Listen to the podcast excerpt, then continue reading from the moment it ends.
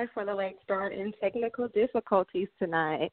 So this is Chandrea, and we have a few cast members out tonight. So tonight you will be hearing from myself and Norvell. I'm here. I'm here. All right.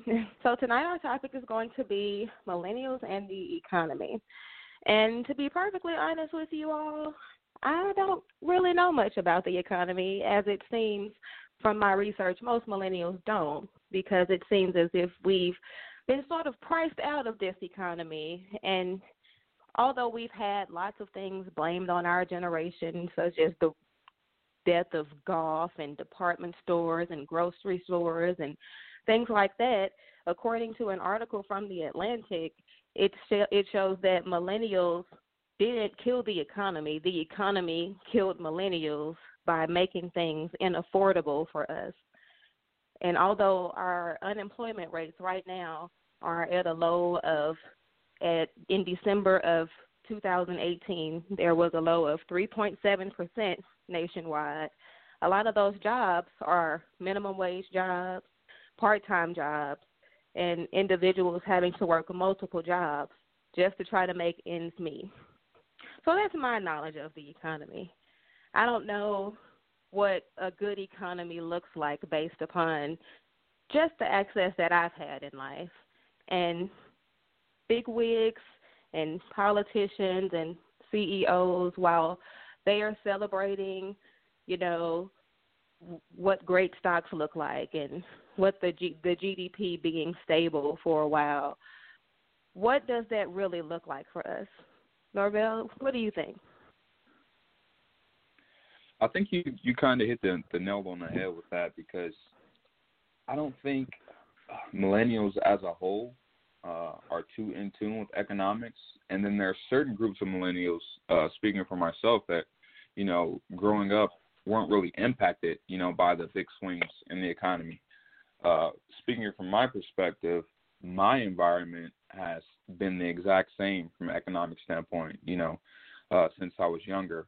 As I've, I've gotten older and started learning uh, more financial literacy and uh, how to build wealth, you know, I've started to become more in tune with with economics. But you know, I can't say the same for a lot of my peers. You know, back where I'm from in uh, Detroit, Michigan, where you know they're still in a, a severe state of uh, poverty in the ghetto. So I think it, it pretty much depends on, on who you're talking to to say whether you know they're they're impacted by the economy or not. Yeah, I definitely agree. I mean, here in Little Rock, most of the people my age, and I'm in my late 20s, if you didn't have connections when you were in college or if your family wasn't like in good social networks where you know you you were connected to doctors and lawyers or you had opportunities for internships more than likely you were part of like what they call now the gig economy. So you're doing things like Bite Squad or uber like just whatever side gigs you can get because the jobs that are available are minimum wage jobs or low wage jobs. So even though, yeah, we have this low unemployment rate, we're still underemployed. We don't get the hours that we need for that small wage to cover the bills that we have. Another thing that the article in the Atlantic pointed out was that it's not that we have different preferences of the generations that came before us. So they'll say like we aren't buying houses as much as the as much as the previous generations, or we aren't buying cars as much as previous generations. But housing has increased four times what it was in 1988 without wages increasing to match. And if you look at the the car sales of 2018, they were the same as they were back in 2005 when we were at our height in like the economy and everybody was buying cars. But it it was never millennials buying cars. It was never us. We couldn't afford them. But older people now who are getting their pensions and updating their cars they're buying they went from buying one third of the cars now in the industry to two thirds so while their wealth has continued to increase and while they were able to have more control over their assets and the wealth that they were accumulating, that didn't really trickle down to us. Yeah, I can definitely feel that as well. Um, I guess we're kind of excluded from from those things just based on you know what you were saying, what you read in the article. Um, I can definitely say that personally, um, and I can't say that I don't feel, I guess, uh, a burden because I, I was left out of those types of things from a millennial standpoint. Because when it comes to like having assets, I'm trying to be a lot smarter with my money. So, like you mentioned, buying cars, like I think mm-hmm. it's one of the most idiotic things to buy to lease a vehicle or, or finance a vehicle. I just feel like you're just mm-hmm. helping that gap of making the rich richer and, and, and the poor poor. You know, I think uh, in years to come there won't be a middle class. There's just going to be uh, the super rich, the uber rich, and then the the ghettos, the very very poor, because that I guess that stretch or that gap is getting larger and larger. You know, as as the mm-hmm. years go on, and I don't see it getting any better. Um, I think millennials uh, should start, I guess, financially educating themselves so that they're not, you know, struck as hard, you know, uh, by these things because I think it's like a double-edged sword. We have the ability to, you know, um, make a change and I guess impact our finances in a positive way, but we have to go about it the right the right way. I think baby boomers and a lot of people, you know, older than us, kind of have that American dream mentality where you know, hey, I want to get married and you know, buy a house and you know, get a fancy mm-hmm. car and you know, kind of their finances match, you know, their bills. So they get more mm-hmm. money and they go and they buy a bigger house and a nicer car and they're upgrading like you were saying you read in that article, but you know, that's that's not really financially smart because, you know, if you're spending just as much money uh, as you're making, you're you're still living check to check. So it doesn't really make a lot of sense altogether. So I feel like millennials have the opportunity to kind of slide in and uh, really build some some uh, generational wealth that you know we can pass on to the next generation so that they they don't feel it's left out as as, right. as we've been. Oh, I definitely agree with that. That's one thing that I'm trying to learn for myself so that my daughter doesn't have to grow up in similar circle or not even grow up but enter into adulthood into the similar circumstances that I had to. And the conversation that I've had with my friends, like My predominantly African American friends, we've talked about how when we were younger, a lot of our parents were doing exactly what you said, living check to check. And it wasn't necessarily that they were trying to live above their means, but like, you know, like with housing and everything, sometimes you're priced out of like good housing options. So if you you make two or three dollars over a certain income, or you don't afford low rent housing, you have to pay all this extra money for somewhere to live. And so we grew up in a culture where our parents were in strict survival mode, so they didn't teach us anything about financial literacy or you know how to accumulate out assets and passive income and things like that. And so entering into adulthood was like a culture shock for me because I was not prepared for bills and taxes and how do you put together a savings account? What's a Roth IRA? Like all these things that generations prior to us they had to know about because those were readily accessible to them. They had better economic opportunities. And we did not have parents who were able to set us up on a path to be financially literate. And so now that I have my own daughter and I'm trying to find ways to educate her and teach her from a young age, like, okay, here's how money works. You got a hundred dollars for Christmas, okay, let's spend this in a in a smart way. Let me show you how hard it is to come by money. Let me show you the prices of things. Let me teach you that taxes are going to come out of things. I'm trying to start early with her. But there's still so much that even I don't know just because I wasn't given that foundation. So, what are some things that you would say that you've done? Because it sounds like, you know, you've been at this for a while.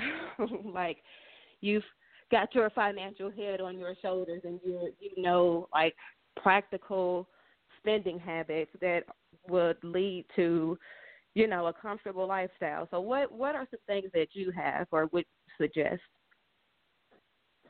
So you know, to be honest, I've I've come from humble beginnings as well, and I've definitely learned from my mistakes. It, it's definitely been trial and error, but to be honest, I, I'm always you know uh, seeking out wisdom.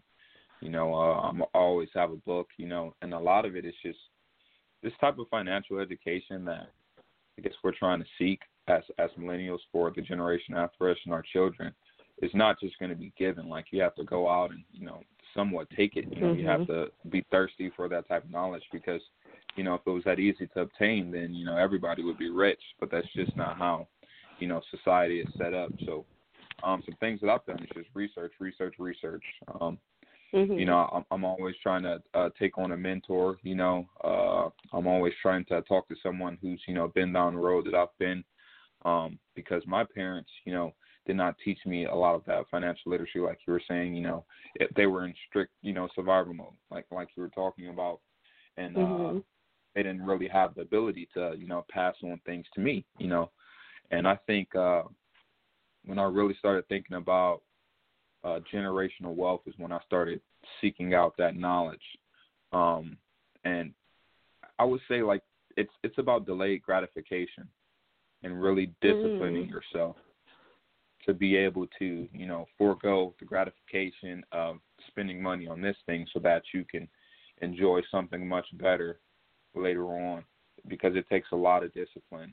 Um, it's it's easy for you to you know get a, a bigger a raise or something at work and then you want to go out and and get a car note, but you know you don't really look at how much that car is going to cost when you finance it you may have got mm-hmm. it off the mm-hmm. lot for you know twenty grand, but once you're done paying it off, it's going to be forty. But in five years, somebody's made twenty thousand dollars off you, and you just didn't notice it. You know, you just just cashing it out. So you have to really start thinking about where your money is going, and not really taking more liabilities, but but trying to get assets.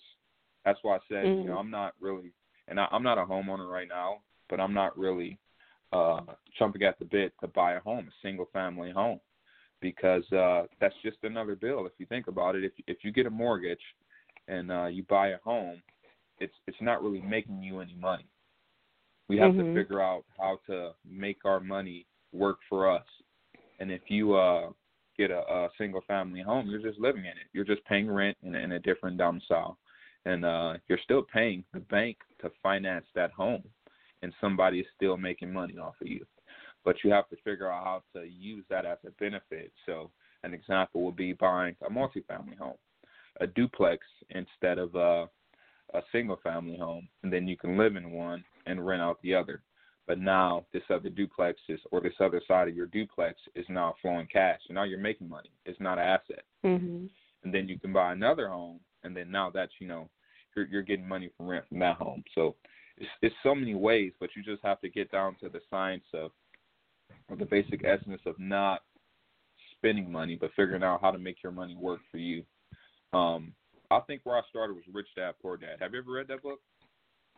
I haven't, but I've heard a lot about it. I've heard good things about it. That's like the basis, I would say, like the starting point for all like financial literacy. That's that's where I started. I, I read it years ago and everything in the book mm-hmm. didn't stick, but what I did take from it was that you have to figure out how to make your money work for you, and look at every purchase that you make as you know how is how is this dollar I'm spending working for me, and when it comes to making big purchases like cars, you know, uh, homes, those types of things, you really have to be careful. But I, I would say, you know, a suggestion would be starting with Rich Dad Poor Dad for sure. Okay, I'm definitely gonna check that out.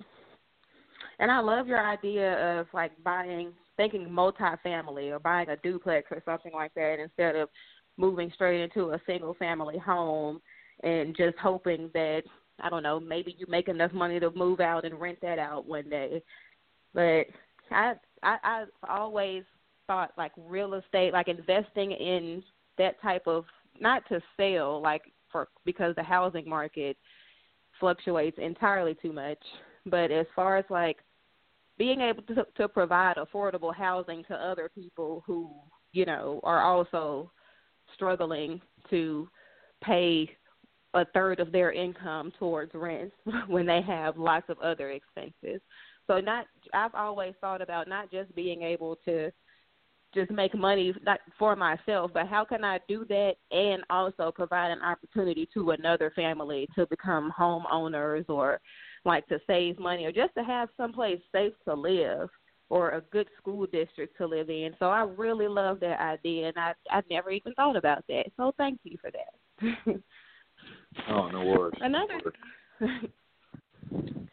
Another thing I wanted or that I saw in the article was they were talking about how um when the boomers were going to school and the generation after the boomers, college was a lot more affordable then. And now 50% of, or was it 50%? At least 50% of students now graduate with student loan debt, and the debt that they have is 40% higher than the debt that our predecessors have had. And so, thinking about this, thinking so college has gotten more expensive, and then the fact that now, just because you have a college degree, doesn't mean that you're necessarily going to get a job. So you've gotten all these thousand dollars in debt, and you still have to get a job as like a sales associate or something. So you can't even pay back the money that you own. And just thinking, seeing that, and thinking about that, like it's all has just felt like such a trap. And I know you said you don't feel bad or like you don't feel burdened. I, I don't feel burdened, but I'm like I'm I'm upset because they blame our generation for so much and say how we're so lazy, but yet they have shifted the goalpost so far from where it was when they were able to achieve all those things.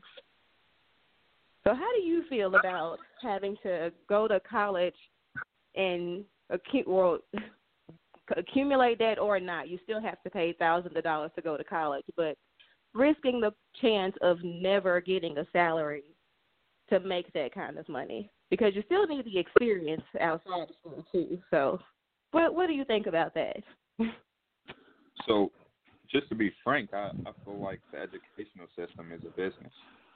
It is, and it's. Mm. I, I hate I hate to say it, but you know, there's a lot of people that are behind the uh, disguise that they're all about education, but um, a lot of people are making a lot of money, you know, off the educational systems, and it shouldn't be that way.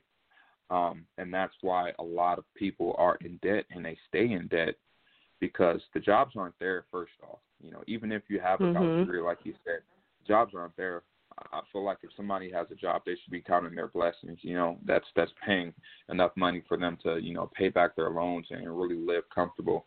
Um, that's a blessing because the jobs aren't there, and a lot of people stay in debt and they they carry that debt.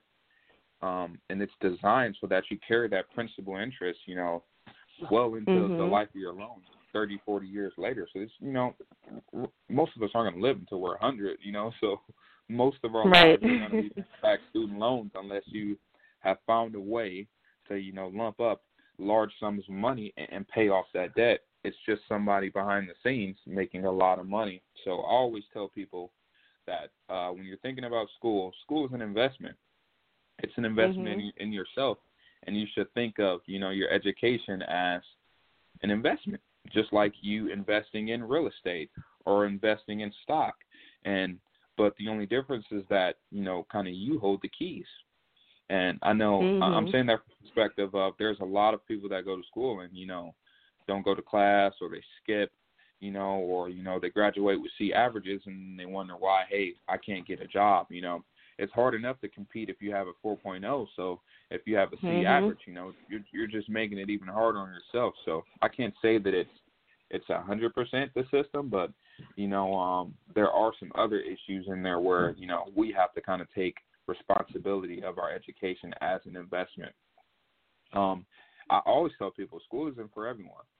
I know people that uh, are well off and do not have a college education because, you know, if you really want to seek knowledge, you can you can seek it. You know, um, I have mm-hmm. an engineering degree, but you know the things that I've learned about theology and you know uh, building generational wealth and black history. You know, I've learned the bulk of that uh, after I had already graduated from college.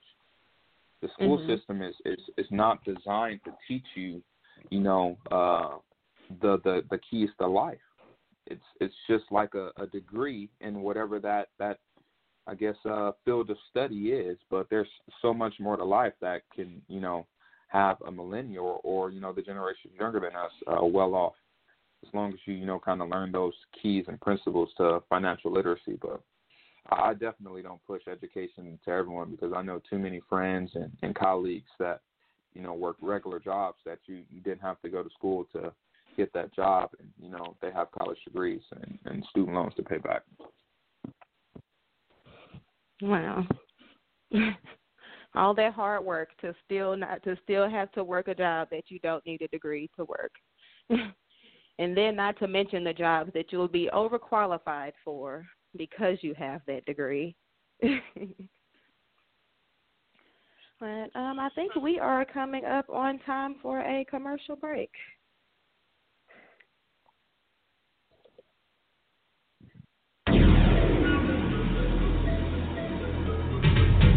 You're listening to the CWR Talk Network, America's voice for causes, issues, and life empowerment.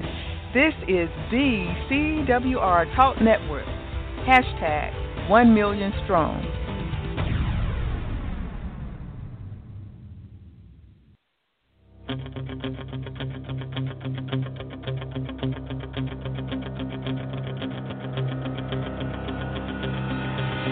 The CWR Talk Network is not just another talk radio network. We are a strong advocate for life empowerment, like empowering a generation that has been grossly misunderstood and disparaged to shatter the misconceptions about them. No Sleep was created to give millennials a platform to express themselves and let the world know who they really are and what they believe, their values, interests, fears, and more. This is a diverse group, gender wise and racially, that we are very, very proud of. We invite you to tune in, whether you are a millennial or not, and learn from these outstanding young people. Listen every Wednesday night at 8 o'clock p.m. Eastern and 7 o'clock p.m. Central for No Sleep, Shattering Millennial Misconceptions. Today we decided to walk to school. The light counted 15, 14, 41, 31, I mean 13. We took, took a left on Raccoon Carroll Street. Street. Danny's smart, but he gets distracted. I Realized he forgot his lots. homework.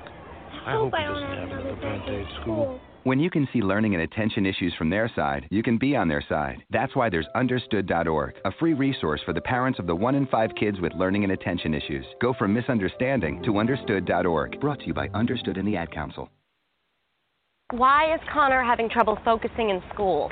Having trouble finding Connor's middle school? Would you like directions? No, why is Connor having trouble focusing in school?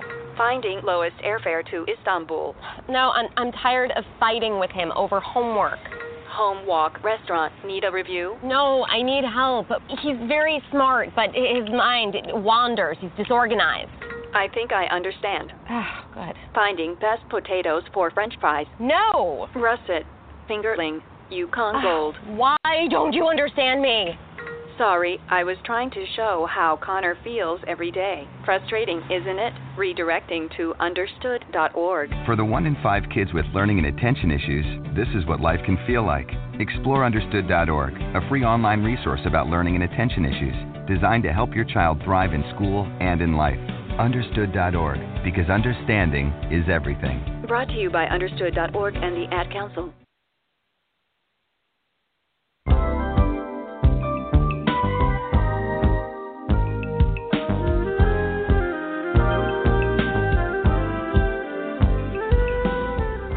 When we say the CWR Talk Network is not just another talk radio network, it's not just cliche.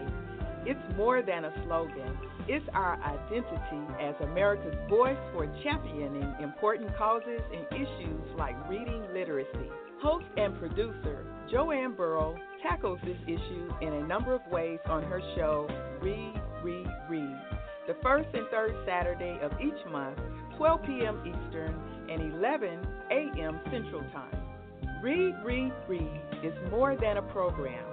It is an initiative started by Ms. Burrow to attack the problem of reading literacy and reading proficiency with the ultimate goal of expanding the program to include mentors to help students with not only reading skills, but also life skills. She also invites interesting guests to come on her program to discuss their challenges with reading as well as their joy and appreciation of reading. Some of the guests are authors who discuss their books and offer their insight into the importance of reading and being good readers. Join Joanne the first and third Saturday of every month at 12 p.m. Eastern and 11 a.m. Central Time for Read, Read, Read exclusively on your network for causes, issues, and life empowerment, the CWR Talk Network.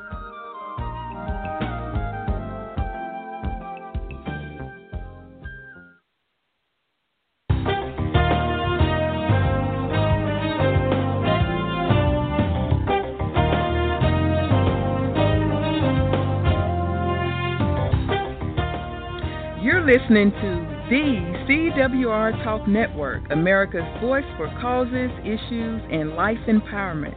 This is the CWR Talk Network. Hashtag 1 million strong.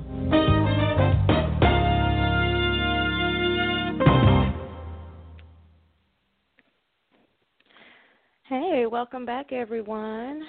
We are wrapping up our topic on millennials and the economy.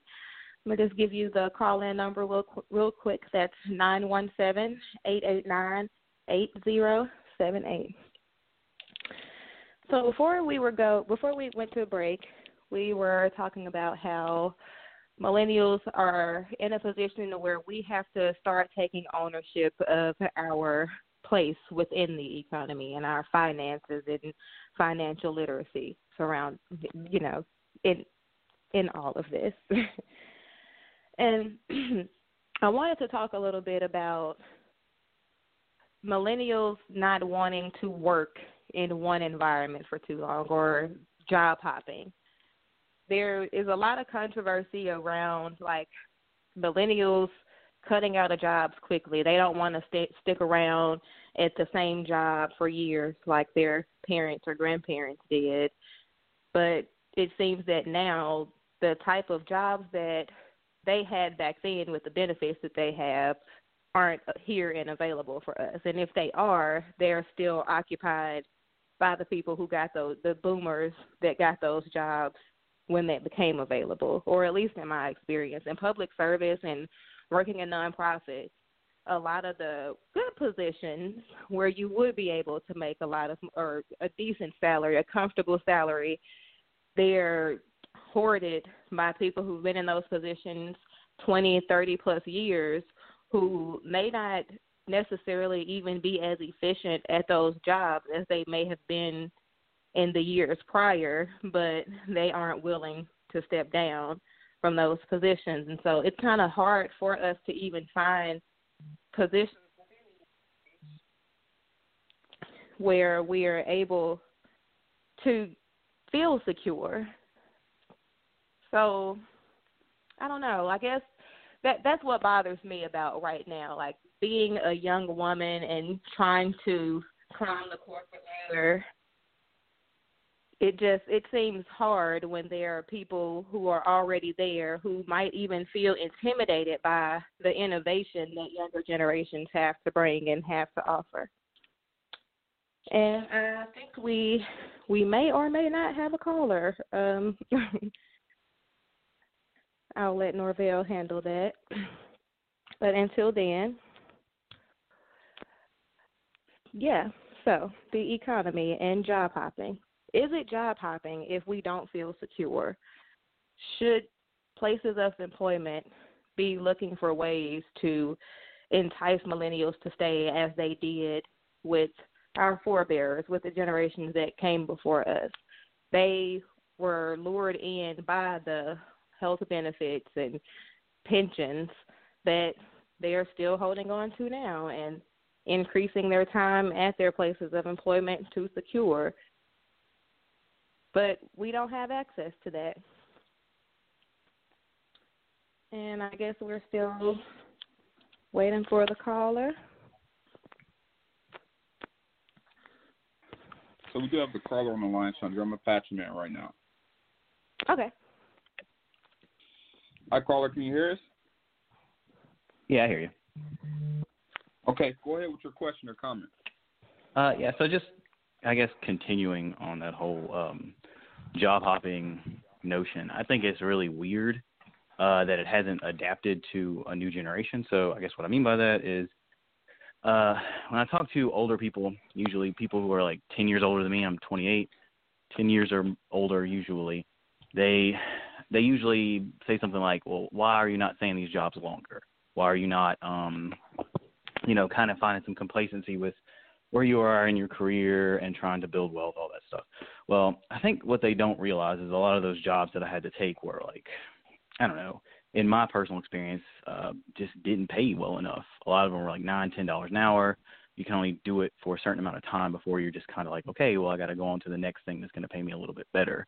And I wish that um, there was a little bit more understanding from people in older generations that uh, what we're getting paid is not anywhere near what they got paid with a, a college degree. Because I do have a college degree and I'm working on a master's now, and you know years of experience in my field, and I still have to kind of scrape the barrel for a decent job. And not only that, it's you know months applying to get these positions that may pay me you know thirteen, fourteen dollars an hour, and it's it's ridiculous to me that um, someone could say, well, you should you should stop moving around so much because it looks bad on your resume. I mean, I just think it's an odd concept. I kind of feel like that's something that needs to adapt to the 21st century, or at least to this generation that is, I don't know, there's just foster some sense of understanding between the two groups. I think that a lot of them probably got out of school and were earning, you know, 35